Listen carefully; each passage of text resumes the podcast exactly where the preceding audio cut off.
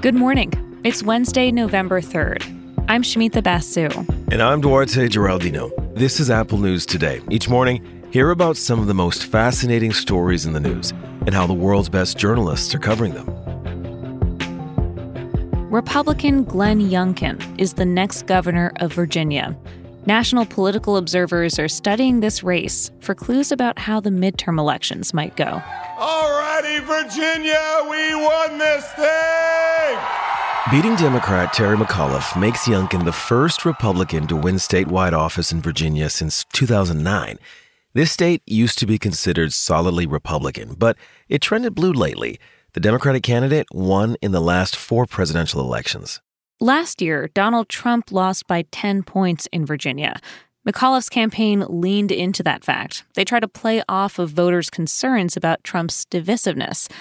The Washington Post looks at how Youngkin pulled off what ended up being a real balancing act. He needed Trump supporters to show up, but he didn't want to turn off moderates. Youngkin reportedly spoke to Trump by phone during the campaign, but he never invited Trump on the campaign trail. Trump, meanwhile, used email and text messages to get his most loyal supporters to come out and vote for Youngkin. Other Republicans may try this strategy. As one former GOP congressman describes it, you don't embrace him, but you don't dump him. According to Politico, this race in Virginia shows that Democrats may struggle if they don't have a lot to say on the campaign trail. The party's big infrastructure and social spending bills are still locked up in Congress. Democrats there are not fully aligned over major issues. And President Biden's approval ratings are low. One Democratic strategist told Politico if Congress doesn't pass a bill soon, Dems have nothing to run on. Let's take a quick look at results in other key races. As of this morning, the New Jersey governor's race is too close to call. This is a bit of a surprise. Many expected Democratic Governor Phil Murphy to decisively beat the Republican challenger, Jack Ciattarelli. In Minneapolis, voters rejected a ballot measure to replace the city's police department with a public safety department. That's something we talked about on this show yesterday. Boston voters elected Michelle Wu as mayor. She's the first woman and first person of color to win that office. Eric Adams will be New York City's second black mayor, and Alvin Bragg won his race to become Manhattan's first black district attorney.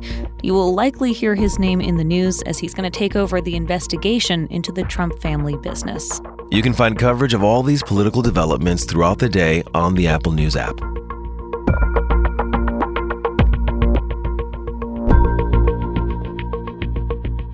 Today, the Supreme Court turns its attention to guns. Justices are considering a challenge to a New York State handgun licensing law that's been on the books for more than 100 years. This is a case that gun rights advocates have been hoping that the Supreme Court would hear for over a decade, really. That's Amy Howe from SCOTUS Blog. She told us it's been a while since the court ruled on the Second Amendment. Its last major decisions on this issue came more than a decade ago. That was when the justices said the Second Amendment protects a person's right to have a gun in their home for self defense. But then the Supreme Court really didn't say anything else about the scope of the Second Amendment, and in particular, what right the Second Amendment protects in terms of being able to carry a gun outside of your home for self defense. That is the crux of today's arguments. What are the limits of carrying a gun in public? In some places, like in New York, it's really hard to get a license to carry a handgun outside of your home. You have to show what's called proper cause, which means not simply that you are an upstanding citizen, but that you have a real special need to carry a gun outside of the home. So the Second Amendment protects a right to keep and bear arms. And both sides in this case agree that there is some right to carry a gun outside of the home. But what they disagree about pretty strongly is whether or not the government can place any restrictions on that. The challengers are arguing New York's law is too restrictive. Howe helps us understand the state's argument in defense of its law.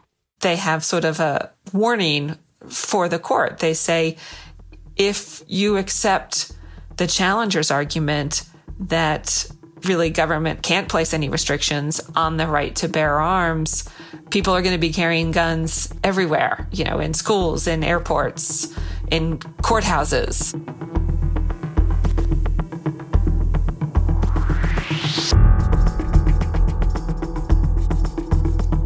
At the big climate change summit in Glasgow, countries are promising to cut carbon emissions.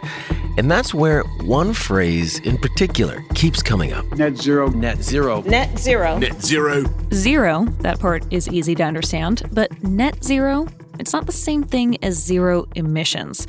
And if the world is really going to prevent a climate meltdown, it's important to understand what these commitments mean. Vox explains that net zero, that phrase, means a country or a company still emits carbon dioxide but offsets those emissions somehow.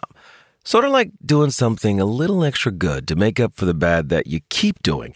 Problem is, there's no standard defining net zero. In theory, it's possible to cancel out carbon emissions by, say, restoring a forest, something that naturally sucks carbon out of the air.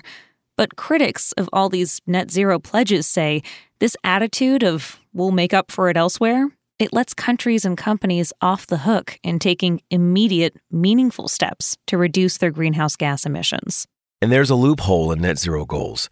This article looks at countries like Australia, Saudi Arabia, Norway. They have their own domestic net zero targets, but they're also huge producers of fossil fuels and they're still going to export them. So, in effect, they're still contributing to fossil fuel emissions, just not in their own backyard.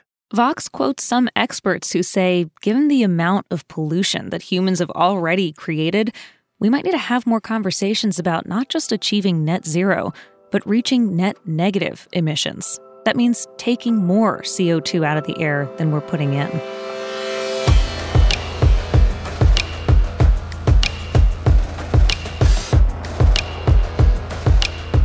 The Atlanta Braves are on top. They and their fans have been waiting a long time for a championship, and you could feel all that pent up energy and release. Here's the sound of the final out of the World Series. Left side, Swanson to first. The Braves are world champions.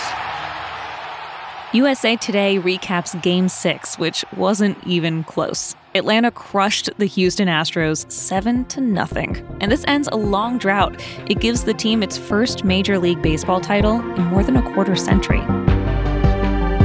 You can find all these stories and more in the Apple News app. And while you're in the app, keep listening to hear narrated articles from our News Plus partners. We'll talk with you again tomorrow.